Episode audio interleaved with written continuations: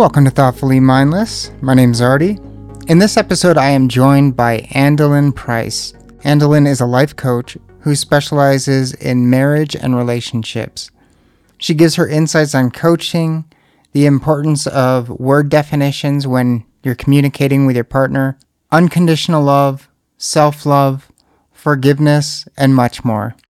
I hope you enjoyed this episode. Let's welcome Andelin. Andelin, thank you so much for joining me today.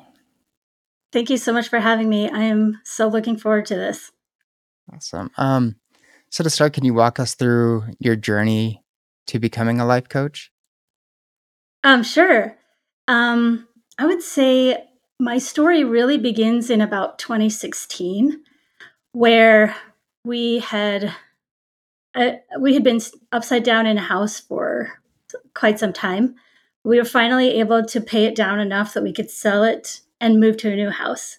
So we had just moved to our current home and I was in this place where I thought, I'm not happy. Um, I think I'd been um, fooling myself, like trying to convince myself I was happy for a really long time because I had all the things that you think you need or want to be happy. Yeah. But I realized I sort of self diagnosed with what I call walking depression. So like walking pneumonia, um, you're still like up and functional, but you're sick. Yeah. And so I was functional. I wasn't like severely depressed. I just was never as happy as I thought I should be. And so I started looking for resources and I started listening to podcasts and reading more books. I had always been a big reader, but I started reading more books and different kinds of books and realizing that like there's more to life, there's more to me than what I'm doing right now. I just was like tired of folding the same clothes every week and washing the same dishes every day. And I love my children immensely, of course. Yeah. And I love my husband, but it just wasn't enough. And I was in this space of like, what am I really want to do with my life for a really long time? Because growing up, I was thought, I'll grow up, I'll get married, and I'll have children, and I'll be their mom, and that will be it. You know, it's like, okay, you know, that that's pretty much the plan. And that was as far as the plan went. But then I got there and I'm like, wait, there's got to be more here. This is not enough to help me be fulfilled and contributing in the way that I know that I can. So um, I was sort of just searching for something, not really knowing what that thing was going to be. Um, at one point, I started teaching music lessons, which was really fun for me. And then through just, I don't know exactly, there wasn't just one big event, but I remember a conversation that I was having during lockdown with so during lockdown my family has started a tradition of having a zoom call every sunday evening okay um, just to connect with everybody and to you know see how everybody's doing and one time my younger sister said we were talking about our long term goals, and she said, In five years, I want to have a thriving life coaching practice. And I was like, Oh, I want that too. It was sort of her suggestion that I was like, Wait, you can do that? I could do that. I could become a life coach. And so it was a little while later that I really jumped in and decided to become certified and actually like go all in. Um, and the really cool thing is that she got in at the same time that I did. So we finished our certification at the same time. Okay. And so we're in a lot of the same area. You know, we're doing a lot of the same things and figuring it all out together. And it's been so lovely to have her with me on this journey because, like, really, I don't know if I could have stuck with it without somebody with me to walk this path with me.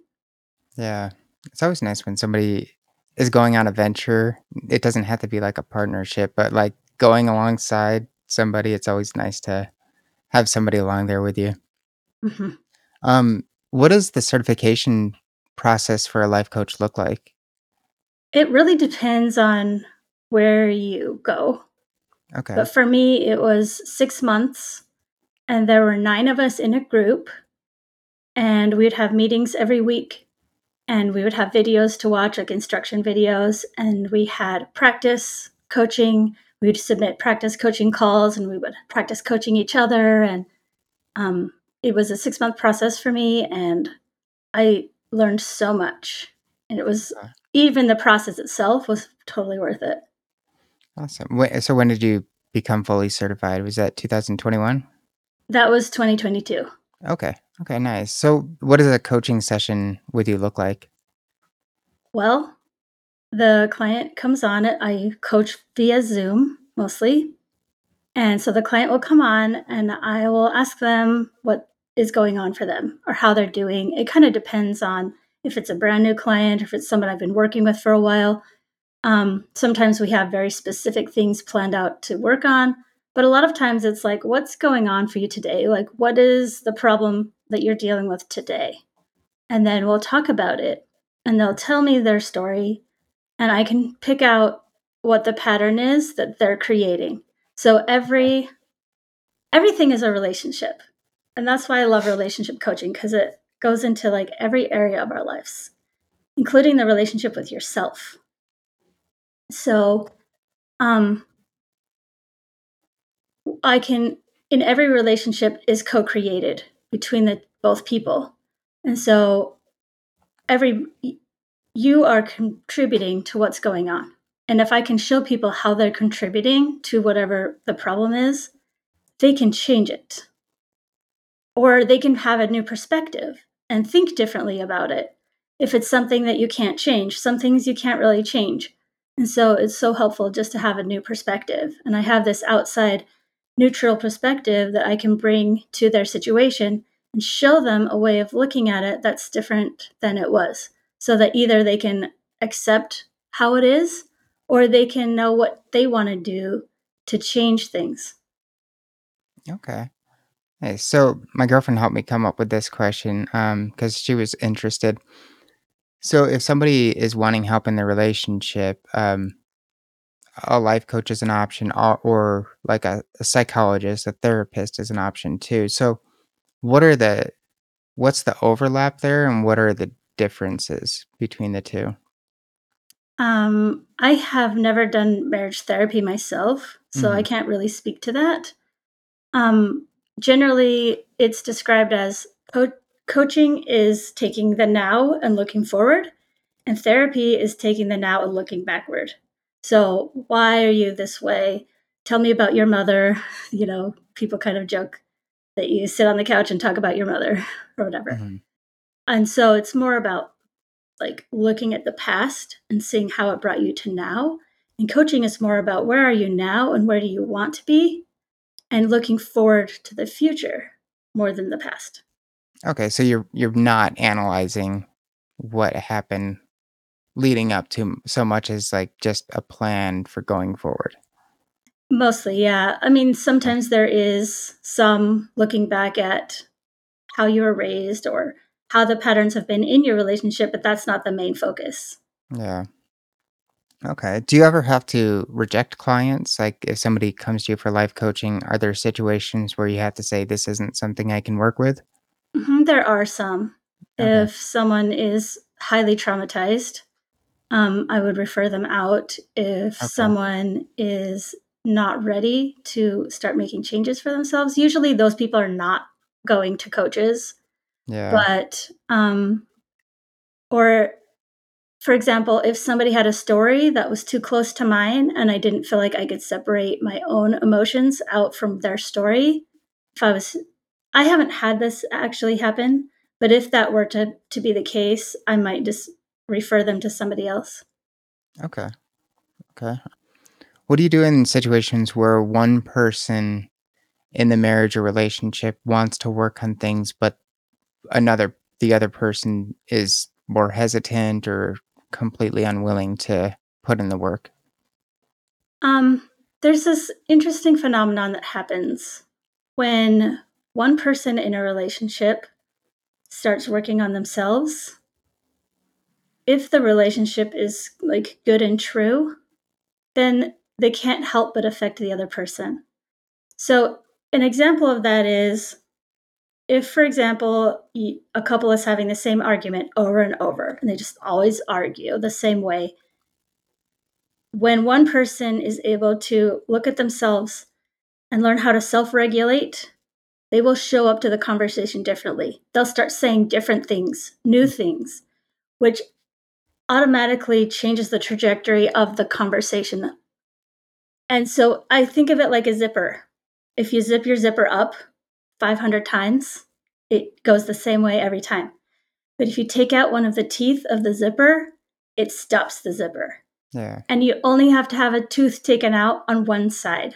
Like it only has to to change on one side of the zipper, the other side, and it it will change the trajectory, if that makes sense. Yeah. So you don't it really helps if both people are on board. And I find that if you're patient enough, your partner will eventually get on board once they see the goodness that comes from doing the work. Okay.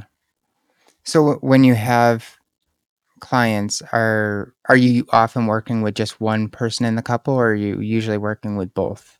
I do both of those things. So up to now my experience has mostly been working with one member of the couple and I've coached on many different kinds of topics, not just relationships. Okay. Um, but my my real love is working with both members okay. of the couple because that is where like it helps them to have a shared vocabulary.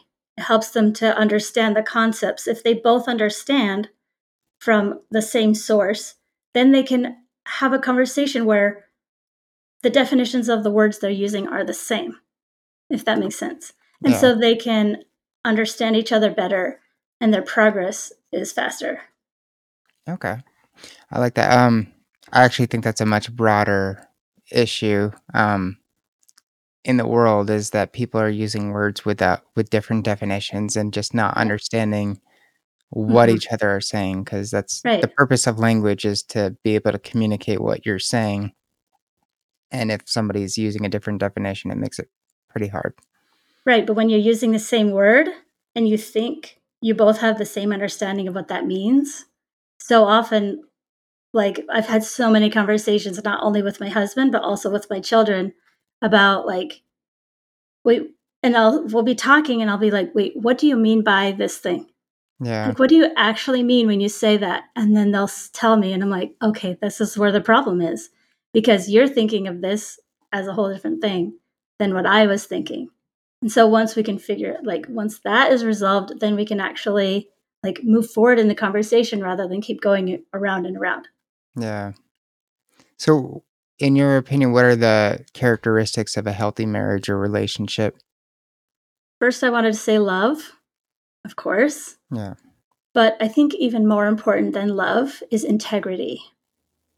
Integrity leads to trust, which leads to safety, which leads to commitment.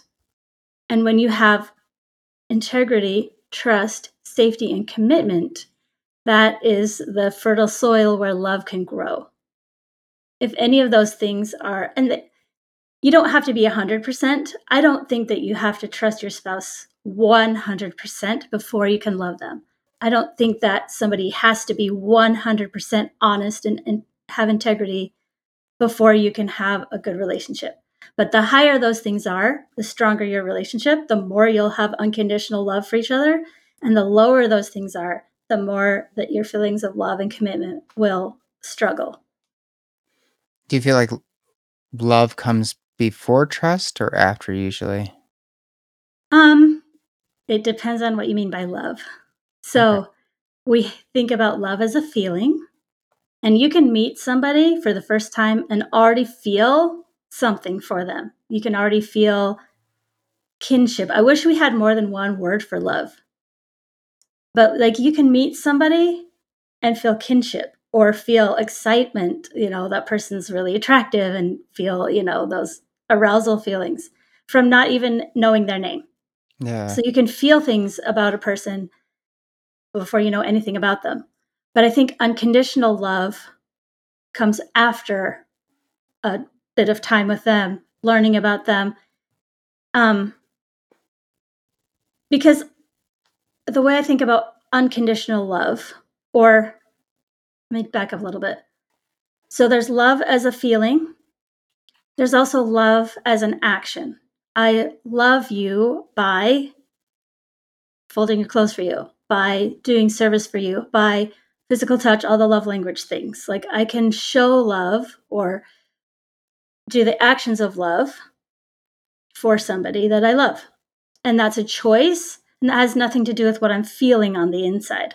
I can do actions of love towards somebody who I'm annoyed with. I don't have to be feeling love in order to do love.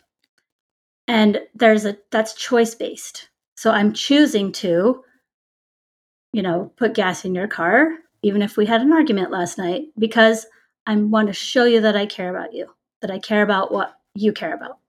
But unconditional love can't happen until after you know the darker parts of somebody, like their flaws, their faults, their because if you still love them, even though you know about some of their less exciting qualities, that's unconditional. But when you just meet somebody and you don't know anything about them, you can still care for them. You can have all kinds of positive emotions and thoughts about them. But that love has not been tested. Yeah. But unconditional love has been tested and tried and proven. Okay. Um, when you mentioned you wish there were different words for love, I can't speak on this like too much because I don't really know all the details, but there are some cultures that have different words for love. I, I know like agape, I don't know how to pronounce it right, but A G A P E um, mm-hmm. is considered like the highest form of love. And I don't know what the other ones are. I actually came across it in, you know, Paulo Coelho? Um, he wrote The Alchemist. Um, that does not sound familiar to me, but I have heard of what you're talking about the different words okay. that other yeah. cultures have for love, like yeah. brotherly love or like romantic love. And, but in English, we don't really have that. Yeah, yeah. It's love is just one word in English, and it's, it is frustrating because you have love for your friends, you have love for your spouse, you have love for different things. Um, yeah. And it's different, but we just use the same word, which is it's not as nuanced as I would like for sure. Yeah, so. me too. So, what are some obvious and not so obvious signs of a relationship needing change? I think disconnection. If either partner feels disconnected, that's a pretty obvious one. Um, for me, it was unhappiness. I wasn't just feeling the joy that I thought I would once I had, you know, the house and the kids and the everything provided that you know what I mean like the the life that you set up I wasn't happy.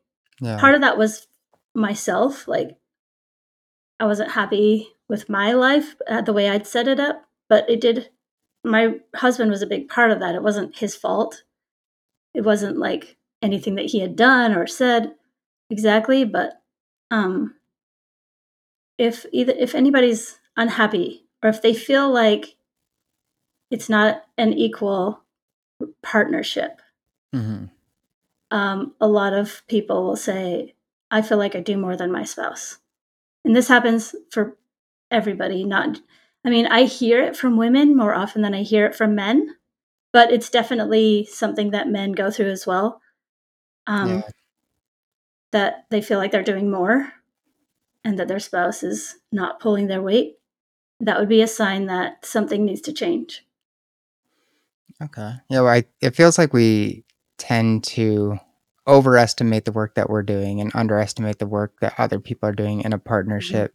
And that's mm-hmm. relationships going from marriage to like business partnerships too. I think that's pretty common. Mm-hmm. Um, so how do the words we use influence our relationships? Um, all words carry an energy. All the all words have a feeling associated, if that makes sense. Um, some are strong feelings and some are more neutral, but every word has a meaning. Yeah. So that will I mean, if you want to get sciency, that um, causes a chain reaction in your body that produces hormones which produce an emotion, basically. So when you're using lower vibration words, you're inserting lower vibration into your relationship. So the big one that I talk about is in marriage, when people are getting married or newly married, a lot of times the the advice is, well, you know, in marriage, you have to compromise.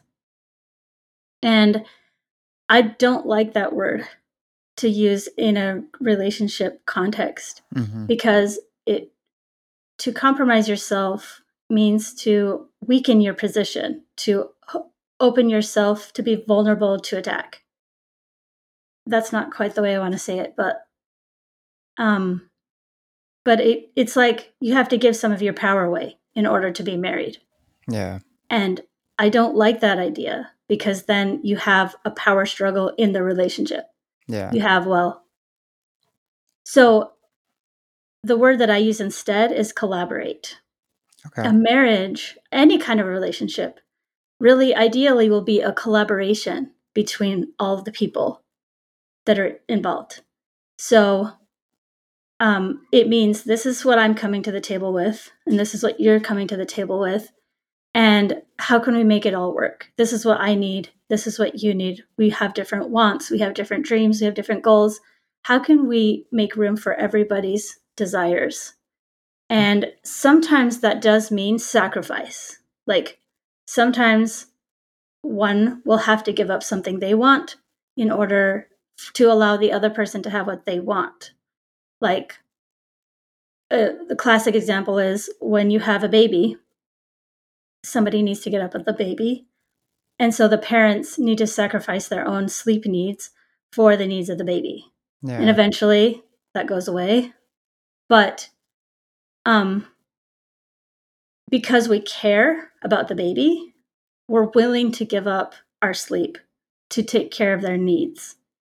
And so it's not exactly saying everybody gets everything they want all the time. Yeah. But when you are collaborative, you're agreeing to give up what you want sometimes. And they're agreeing to give up what they want sometimes, but in a way that satisfies everybody, that everybody can agree on, rather than like one person getting their way all the time and the other always sacrificing what they want. Does that make sense? Yeah, yeah, definitely. Um, you mentioned low vibration words. Could you give mm-hmm. some examples? I, I would imagine um, compromise is one of those, but can you give mm-hmm. a few more examples of what that means? Sacrifice can be a low vibration word. It kind of again, it depends on what you make it mean. Yeah. Um, I prefer like giving. Like I'm giving this to you rather than I'm sacrificing this for you. Um guilt is a low vibration word. Hate is low vibration. I'm trying to think of them in the context of relationships. Um, yeah. Shame is probably like the lowest vibration emotion that there ever is anywhere. Um, and so when we think about shame, it brings our brings us down. I'm trying to think. I know there's more, and I just they're not coming to me right now. But so, um, how do you create a collaborative relationship from one of compromise? It really depends on the individual situation. Um, I think one that I can relate to a lot is like cooking meals. Okay. When we first married, it was kind of because I was a stay at home parent, it was expected that I would cook. And, you know, I cooked a lot. And it wasn't that my husband wouldn't, because he enjoys cooking as well. But he would cook when he wanted to, but otherwise, sort of expected me to, whether yeah. I wanted to or not. Um, but coming to it more collaboratively would be like, hey, let's decide which days each but each one of us is going to cook, or let's um, figure out how this can work for both of us. Like, what do you want to do, what do I want to do? And if nobody wants to cook, then what are we going to do? Rather than making it a competition, like, well, I cooked last night, and I cooked the last three weeks in a row, and now it's your turn, and I'm just not going to do it. That's not collaborative. But collaborative is taking into account my situation and his situation and saying, if we're both like at 50% that day and we're like, we're not doing it. Like, one really good example is on days when we've been moving. Like, mm. when you're moving, yeah. you're tired, you've been working hard all day, and all your stuff is packed in boxes and you don't know where anything is. So you buy pizza, you know, or you, you go out or something. But it's making sure that you are giving equal weight to both perspectives. Okay. That makes sense. You mentioned that you had depression, uh, standing depression in 2016. So, can you feel free, you don't have to go personal or anything, but can you explain how your relationship has changed since then? Because obviously, if you're if someone's coming to you for help with their relationship, they're gonna want to know that you're in a healthy relationship, mm. that you know you're coming from a place of wisdom in that sense. So, can you go into that a little bit? Yeah, I think the biggest difference now than what we had in 2016 is that I feel more free or more courageous to tell him what I'm thinking, to be much more honest with him and also honest with myself about what I really think and want and feel. So there was a lot of times when I was like, I'm feeling this way, or I want to say this thing, but I probably shouldn't, and I can't. And it might break the relationship if I said these things out loud. Yeah. And so I would hold back. And then holding back usually is a recipe for resentment.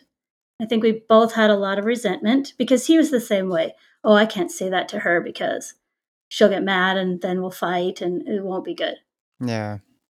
But we've gotten to a place where we can tell each other the things that are hard for each other to hear without getting reactive, without turning into a fight every time. Not that we mm. don't ever fight, we of course do. Like mm. every relationship, it's not perfect. Yeah. But we've learned how to first prepare each other for something. I want to tell you something, but it might be hard for you to hear. So I want to preface, you know, I want to prepare you for that. So we, instead of just dropping a bomb on each other, we'll find a quiet place. We'll say, There's something I've been wanting to talk to you about. And so that we know, okay, prepare to regulate myself, prepare to take some deep breaths, prepare. And so that we both can be much more honest with each other which then leads to trust, commitment, safety, all the good things. And so I don't feel like we need to hide things from each other like we used to. Okay. And that's such an important part of a relationship. There's because any amount of hiding will weaken the trust that you feel. Yeah, I like that you guys feel more free to share what you're thinking because I mean, I've been in a relationship for a while and it can get frustrating when you know there's something on the other person's mind, but they're not sharing it. So mm-hmm. it, it seems like we often know that there's something there yeah. that's not being said. And it yeah. gets frustrating not just knowing. And it's usually easier to just hear those things and deal with it rather than deal with the consequences of just letting it brew under the surface. Mm-hmm. So, can you give some examples of wording changes that people? I you already gave a few, but some changes that that people can use with wording to improve their relationships. One big one is to use I statements. So, this is the way I see it, or it seems to me like you this, or it's or I feel this way about a thing, or I want to do this, and not in a selfish way, mm-hmm. but in a way that is non threatening. Like, nobody wants to be told what to do, and nobody wants to be told what how they think or feel. And so, if I'm going to him saying, Well, you said this, and this means you are this way, and this is what I see about you, that just comes across as criticizing. Okay. Whereas saying, I feel this way, and this is the way I perceive this situation, that's being, that's revealing yourself rather than staying, keeping yourself closed off and just criticizing what you see in the other person. Okay. So, like saying, I feel this way about a situation rather than you did this to me or something like Mm-hmm. that. Okay. Yeah. Um, how do you recognize if one person in the relationship is not sharing a definition of a word? Um, for me, it was a lot of going in circles in conversations. So I would Okay. say, well, the, you just said this thing. And then I would give my response to that. He'd be like, that's not what I said. Or when it's when it's just something you just can't get progress on because you keep saying the same thing over and they keep saying the same thing over and you're just not getting it. A lot of times there will be a definition of a word in there somewhere that they're not agreeing on some something that is that they're not having the same concept of because they can't move forward because they're still stuck in like not getting what the other's saying. Yeah. How does how does the relate or sorry, how does the conversation around that work? So when you recognize that there's a wording definition that's not lining up, how do you have that conversation to bridge that gap? Well, I think it can be as easy as saying, "What do you mean by that?" And then you can talk about, "Okay, well this this is what this means to me and this is what this means to you." And sometimes it's a matter of being like, "Okay, so assuming this is the definition of that, now we can have a more common ground to have this discussion." Do you recommend that people figure that out? So obviously those mismatches with definitions will happen in the heat of a fight. Do you recommend that people figure out those mismatches in that moment or is it best to step back and figure that out later? I think it depends on how dysregulated you are. And when I say dysregulated, basically that just means how angry you are Okay. or like how upset um how high your emotions are. If your emotions are really high, it's probably good to say this isn't working, we're not getting anywhere. Let's come back to it tomorrow. Let's come back to it in an hour. Let's take some time apart to think about it and then we'll set a time to come back and finish this discussion when we're, we're both have come down from our high emotions. But if you are regulated enough, if you're calm enough, then you can say, you can say right then, be like, what, be more specific. Can you tell me more about, you know, what are, I wish I had a good example, but like, so tell me what that means to you. And then they can explain it. And then you can go, and uh, there's been so many times I'm like, oh, okay. Okay, now I get why this conversation is going nowhere because I was thinking it meant this. And you are having this whole other um, idea of what was happening. Yeah. How do you um do you have any recommendations for some couples fight with more heat in that those fights than others? For ones that escalate quite a bit and get intense, do you have any recommendations for how people de-escalate those situations? Um, I mean, it sounds really simple, but sometimes you can even set a timer if you need to to stop and take deep breaths. Okay. Or some people will set a timer and say, "You get to talk for five minutes, and I will not say anything." And then you get, and then we switch off every however many minutes. And sometimes that helps to keep things down because the other person isn't jumping in and interrupting and not letting them get their full thought out. Um, but I'm amazed by what taking deep breaths or having like 60 seconds of silence will do Yeah. to like just bring you back down. Um generally speaking, if you are have a lot of adrenaline going, it will take probably at least 20 minutes to like come back down to calm. Um and so if it's if it's, you know, gotten really heated, I would say separate it for at least 20 minutes. Maybe go for a walk. Okay. Um, having a hard conversation while you're walking can also be very regulating because I don't know why. There's all kinds of science. I love science, but um, I haven't studied it myself. But there's a lot of science that says that while you're walking that helps regulate your nervous system. So okay. if you're like, hey, you know it's going to be tough, if you can, just go for a neighborhood walk or go somewhere where you can walk around the park or something so that you can talk about it and help yourself stay regulated for that. Is that something you've used personally a bit? I don't know that we necessarily are like, okay, we're going to go for a walk so we can have this hard conversation. But we do love to walk in the evenings when the weather's nice. And then often on those walks, we will be able to better discuss things that have been bothering us or things that have not worked out so well in the past. So I don't know that we've intentionally set out to walk in order to discuss a specific thing so much as just, hey, let's go for a walk, spend some time together. It's quiet. It's, even though we're outside, it's private, relatively private. There's not kids knocking on the door and whatever. Yeah. So, but yeah, it has definitely been a good thing for our relationship. Awesome. So, a couple comes to you, they're needing help with their relationship, and they want the simplest things first. They want to know what the simplest thing that they can implement. What are the simple, simplest things that you would recommend for improving a relationship as quickly as possible? Like the easiest changes people can make? Spending more time together.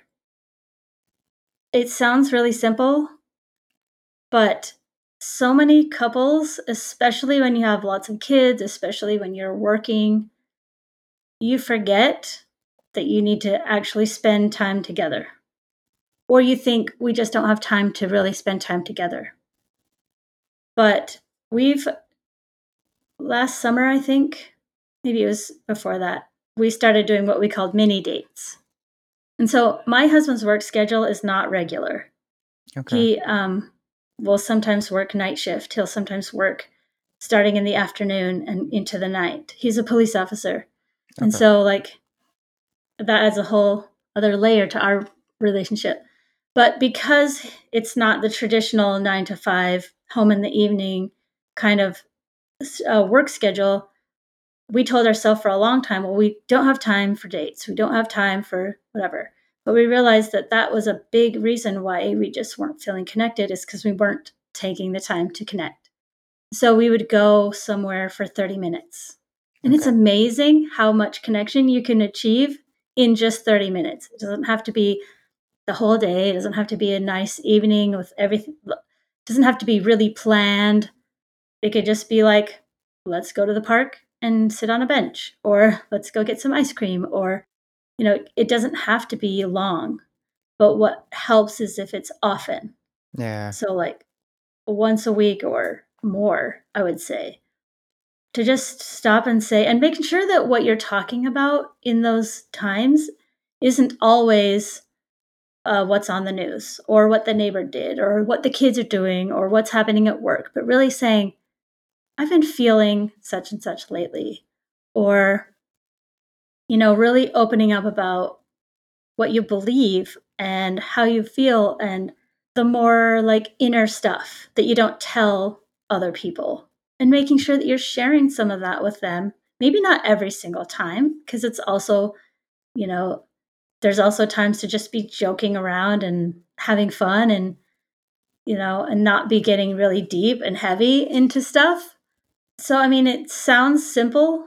Just spend more time together and share yourself with them, but it's a lot harder to do in reality, I think, yeah. than we give credit for. I'd imagine what you're doing during that time matters too. So are there certain things you mentioned a few like getting ice cream, sitting on a bench together and just talking. Are there certain activities that you would recommend avoiding for that time that you you're spending together? Um, not necessarily. It just depends on the couple and what they enjoy doing, what they want to do.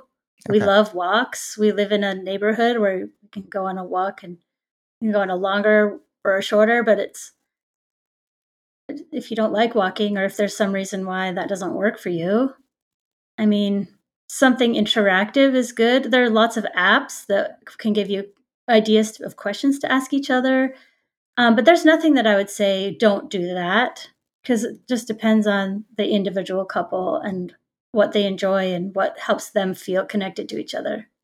So what what comes to my mind when I'm thinking of things that maybe wouldn't be a good idea are like TV. So Okay. is it a good idea to just watch TV together where you're not really focused on each other? You're focused more on just an external um, Um, piece of information.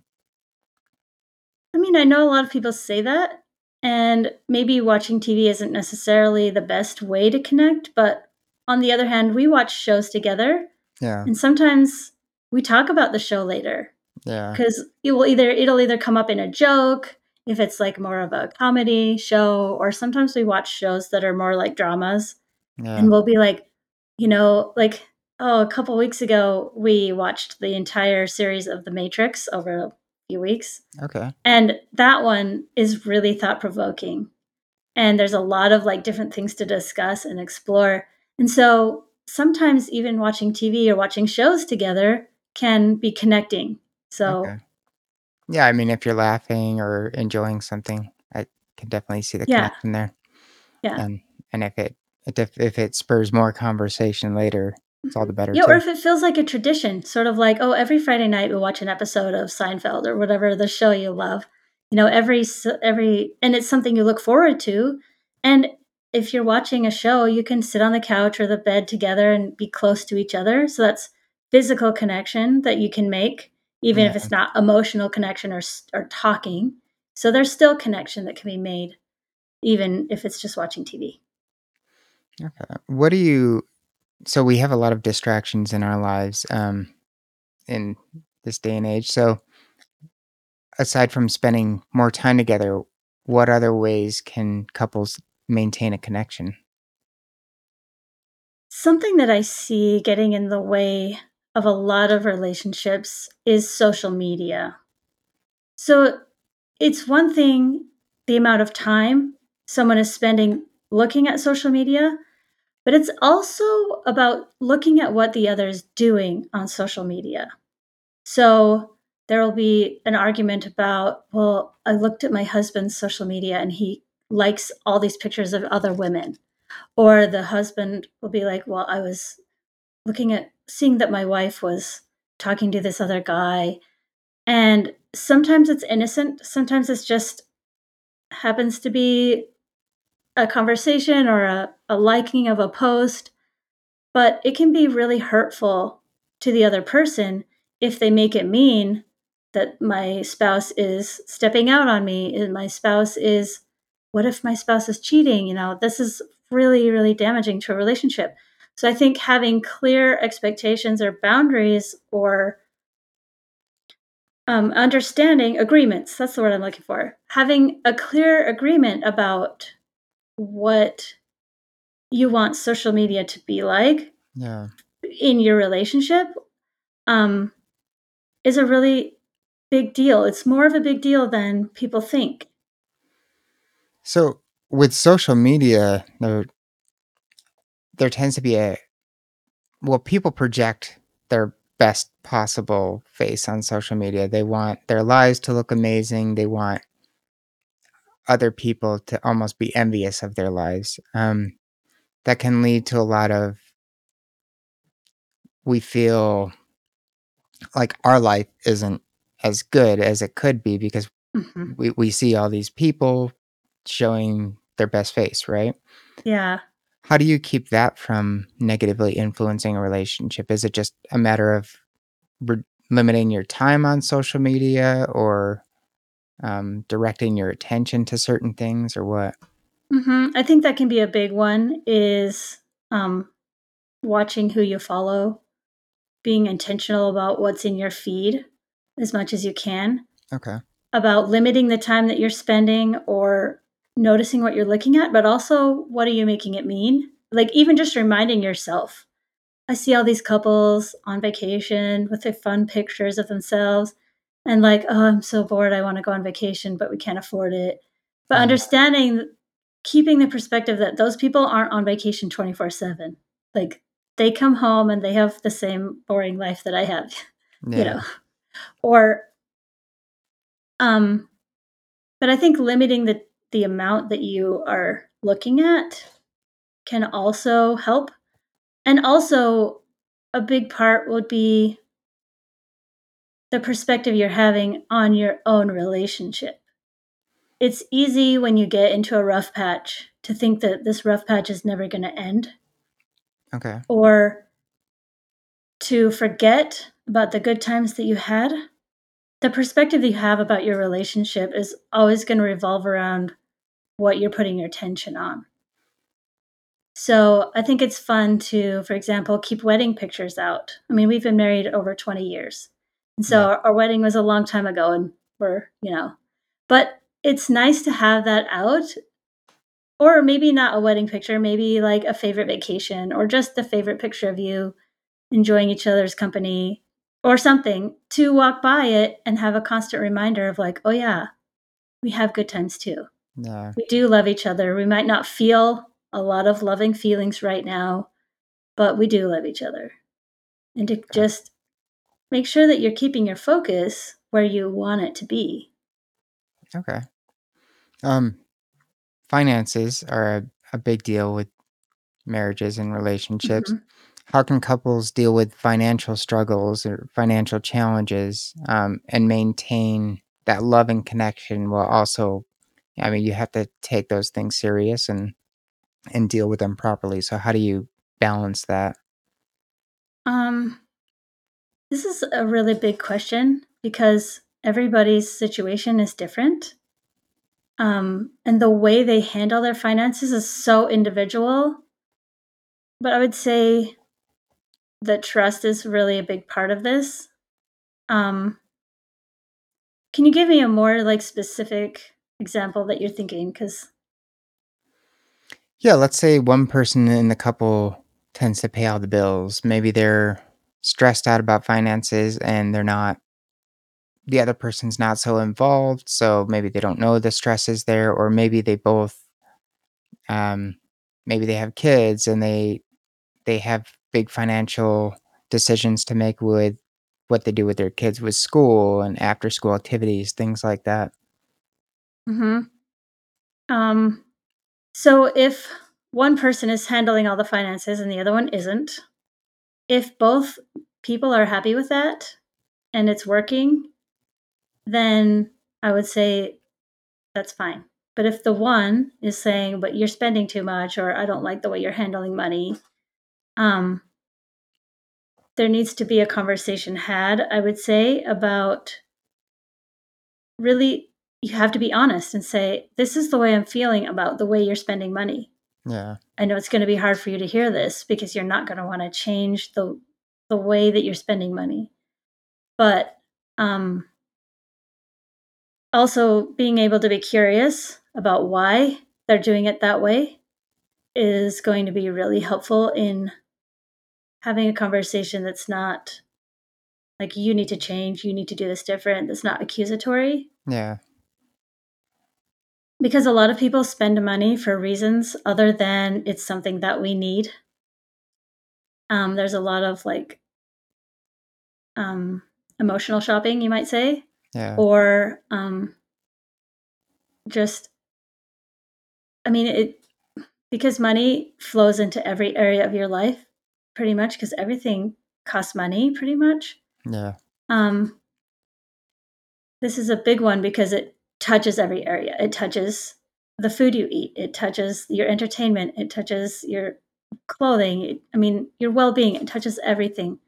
But honesty about how you're feeling, honesty about your, um, if you are unhappy with the way your spouse is is handling money is going to be the first step in that and then making agreements yeah Okay.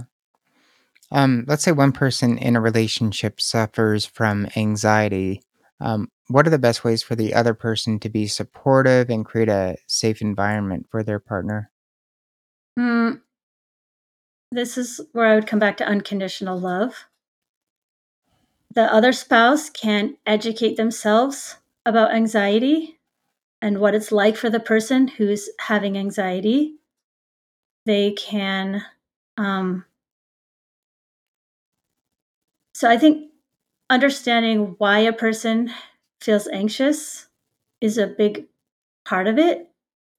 Um, also, sometimes anxiety manifests as anger. So, even being able to recognize that it is anxiety is a big deal for some people. So, generally, very generally speaking, I see more women who say, I just feel so much anxiety, or my anxiety and my and depression, or something like they're a lot more able to own what their their experience. Mhm. Whereas if a man they I see it a lot less where men will come and say, I'm feeling so much anxiety. They'll just outburst in anger. Yeah. And it's sometimes hard for the other spouse to recognize that underneath the anger is anxiety. And if you can solve the anxiety, then the anger dissipates. Yeah. And so, even just educating yourself on learning how to recognize it and then learning how to handle it. But it really, how anxiety is handled really is so individual as well. Some people want to be comforted and, you know, give me a hug. And some people want to be left alone to like give give me some space. It depends on what the anxiety is caused by. Okay. So, how attainable is unconditional love? I mean, the word unconditional love to me sounds more fantasy, I guess, because, Okay. like, in my eyes, like, if you're in a relationship, there are always conditions to maintaining that relationship and love. Like, obviously, if if the other person's stepping out and sleeping around with other people, at least in most relationships, that's a deal breaker, and that and that Mhm. love will die. So, like we all, it seems like we all have conditions to maintain that love. Um, is it really Mhm. attainable? I believe it is. Okay. I don't know if it's possible to have con- unconditional love all the time. So it's you can go in and out, unconditional, conditional. You can have unconditional love in a certain area, but conditional love in another area. But I think one thing that people get confused is boundaries versus love. Okay. And that's going to sound a little bit weird the way I said that, but um the stronger your boundaries are, the more able to unconditionally love you are. Okay. Um, and if you understand that a boundary is not about controlling the other person, it's about making decisions about yourself. So, if my boundary is if my husband is unfaithful, I will divorce him. The irony is that actually makes me able to get closer because I know that if he does something to hurt me, I can protect myself. So boundaries are to protect yourself more than they are about trying to get the other person to do or not do something. So if I know that I'm going to take care of myself no matter what my husband does, Yeah. it allows me to love him more. okay. I can get closer to him because I'm not vulnerable in the dangerous sense. So Brene Brown talks about being vulnerable. hmm And for the purposes of this conversation, I want to say open-hearted is Okay. what I would I would say that. So the more open-hearted I can be, the more I have my own back. But vulnerable in the sense of in danger. I don't have the exact definition in the top of my mind, but like when somebody is in a vulnerable position, meaning like com- dangerous position, the less of that vulnerability that I have and the more open heartedness I have, the more ability I have to truly love another person because the less they can hurt me. Okay. So I- I guess boundaries. So are boundaries not conditions in some way? No, I don't see it that way. Okay. Um, well, let me think about this. I think a boundary is me making a decision about what I will do in any given situation. Um, a condition would be I'll only love you if. Like a condition is more like you have to do this. But I can divorce somebody and still love them. Yeah. You know what I mean? Like I can still have no ill will. I can still um, say no to my child who's asking for donuts for breakfast out of love. Yeah. Like I will not give you a donut for breakfast. Yeah. you know, if you ask me for a donut for breakfast, I will say no. But that's a boundary set out of love. So if your boundaries are set from a place of love, then you can still love the person and hold your boundaries strong. Okay. So the concept of self love is often emphasized. So, how can we balance our self love while being fully present and attentive in a committed relationship? Hmm So, so many contradictions, right? Because the more you love yourself, the more you can love other people. And there's a saying that's something like, you can only love other people the same amount that you love yourself, or something like that. And I agree to a certain point on that. I think it's possible to love another person more than you love yourself. But I'm more like think of it as if I love myself enough that the love for myself overflows, yeah. then all of that love is just free to be given to anybody that I want to give it to, anybody around me. Whereas if I'm lacking, I'm going to be sort of like taking it in from other people. Yeah. Does that make sense?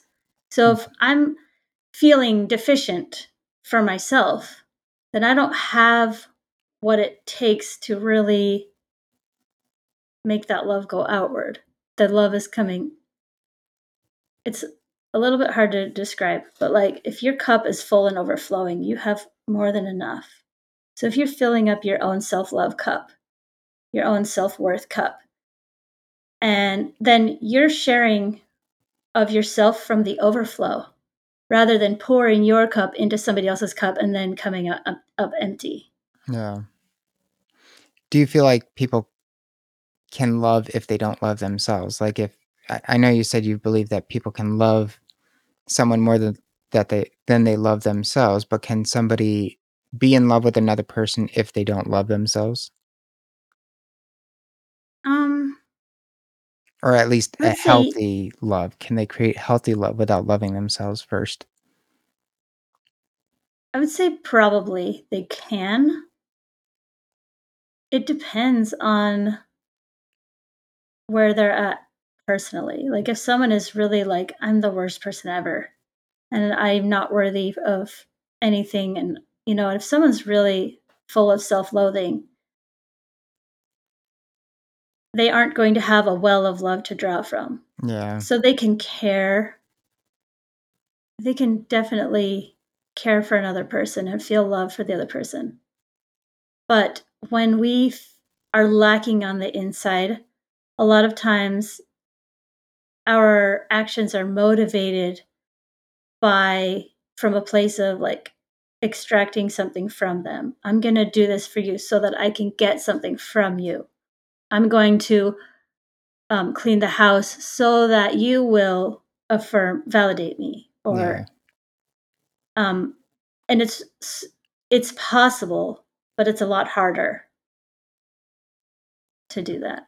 Okay, so forgiveness is pretty crucial um, for mo- moving forward when there's conflict, Yeah. but it's often easier said than done. So, how can couples navigate the path of um, to forgiveness through their communication? um, curiosity is a big part of that, I think. Because if I'm able to be curious about why somebody did something that I didn't like, it helps to diffuse the judgment that I have about it.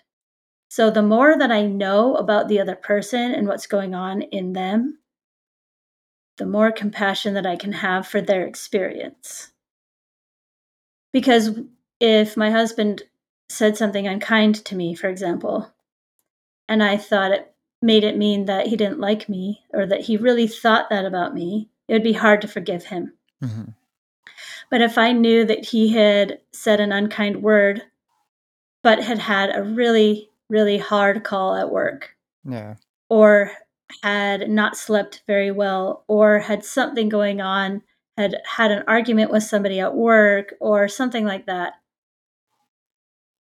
the curiosity of saying, why did you say that? And what was going on for you that you said that? And understanding, oh, actually, his actions was not about me. It's not about how he feels about me. It's because he has things going on. That is so much easier to forgive because now I see the whole picture. Because before I had only my perception, my half of the picture, but now having his side of it too, or um, yeah, having having his perspective helps me go, oh, I might have done the same thing in that same situation. Okay. So, what advice would you give to a couple who's thinking about getting married? And then what advice would you give to somebody to a couple that's been married for 25 years? Um to a newlywed, I would say always be honest, even if you think that it might be hard for your spouse to hear. Be as honest as you possibly can. Okay. No matter what. Because the problems that people get into is because they weren't as authentic as they could have been. Because they want their spouse to be happy. So, like, the first Christmas, for example, you want to go to your parents' house and they want to go to their parents' house, and you have to just, I mean, for us, our parents live far away from each other, so we couldn't do both, or, you know what I mean? Or like, mm-hmm. whatever, like how you want to do things. And if you're like, yeah, okay, I'm good with that, and you're really not, there, that is a recipe for resentment. Resentment is an absolute relationship killer eventually. Yeah. It's like a maybe a slow death, but it um but if you're honest and say listen i really wanted to go to my parents house but i am willing to go to your parents house because i care about you then he knows oh this is a sacrifice that she made. He, and then they can return it some other time. They can say listen i really appreciate that you made that sacrifice for me and now i'm going to return it by doing that or something but really honesty is like integrity is the key to a relationship that can stay together, I think. Okay. To a couple who's been married for a couple decades, I might say the same thing. Be more honest with each other and with yourself.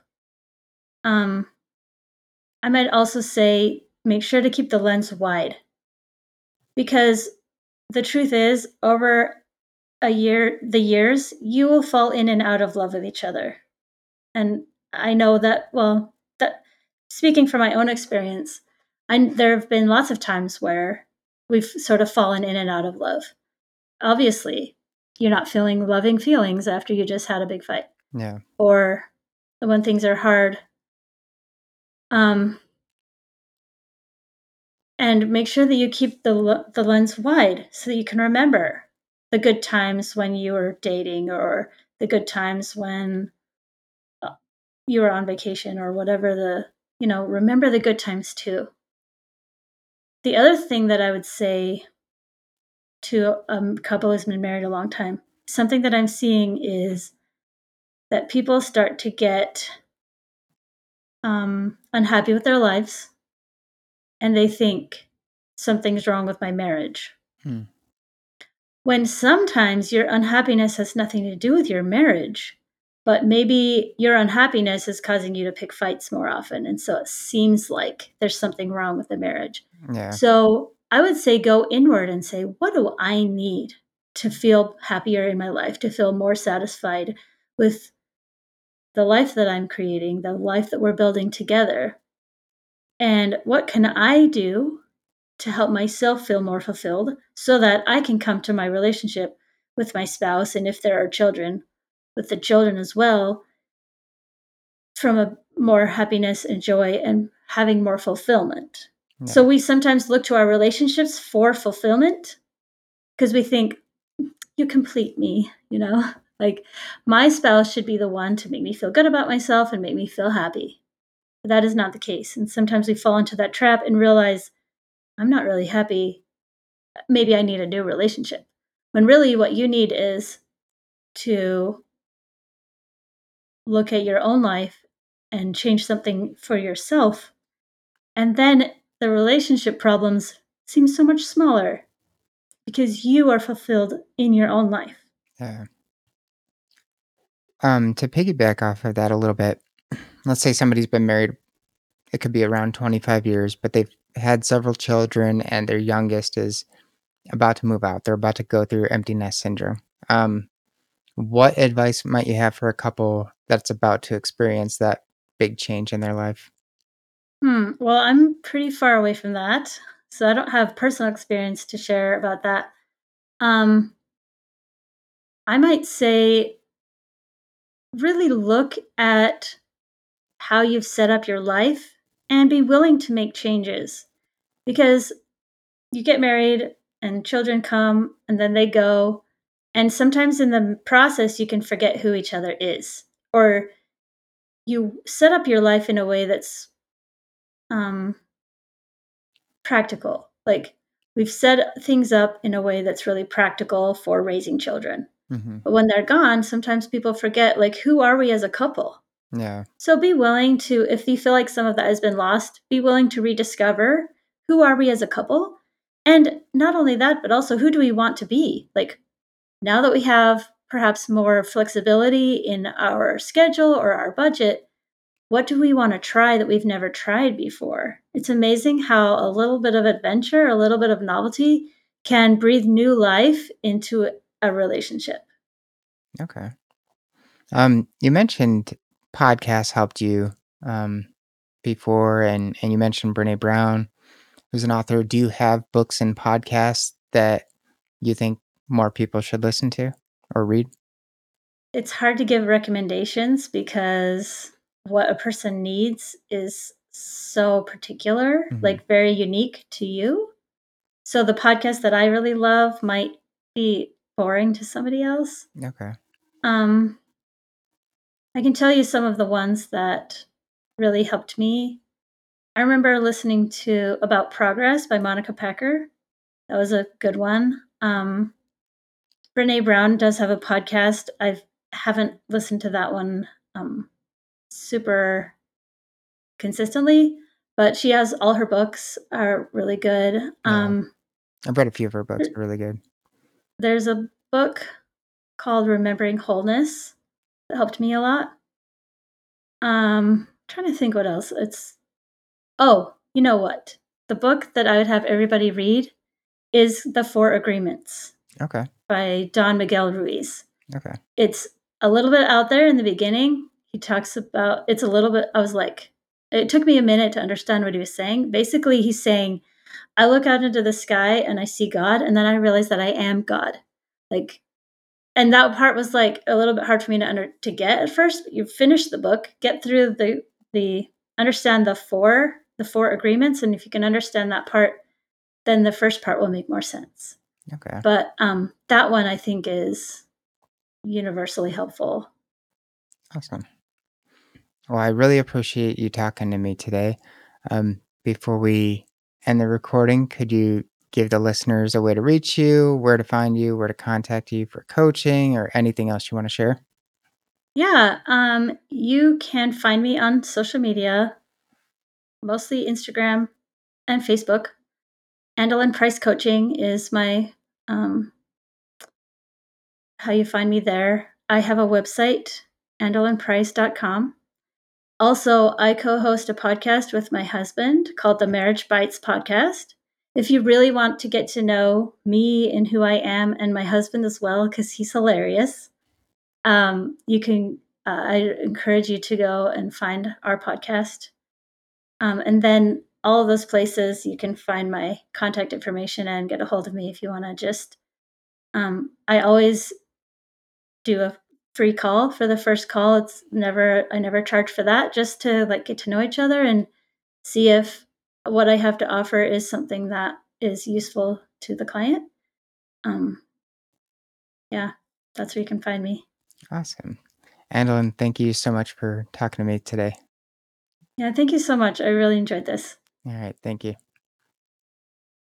Thank you for listening to this episode of Thoughtfully Mindless. If you enjoyed this, I would greatly appreciate it if you shared this with somebody you know. It really helps me out a lot. And I'd love to hear your comments or feedback.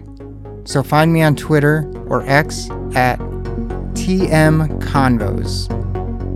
Until next time.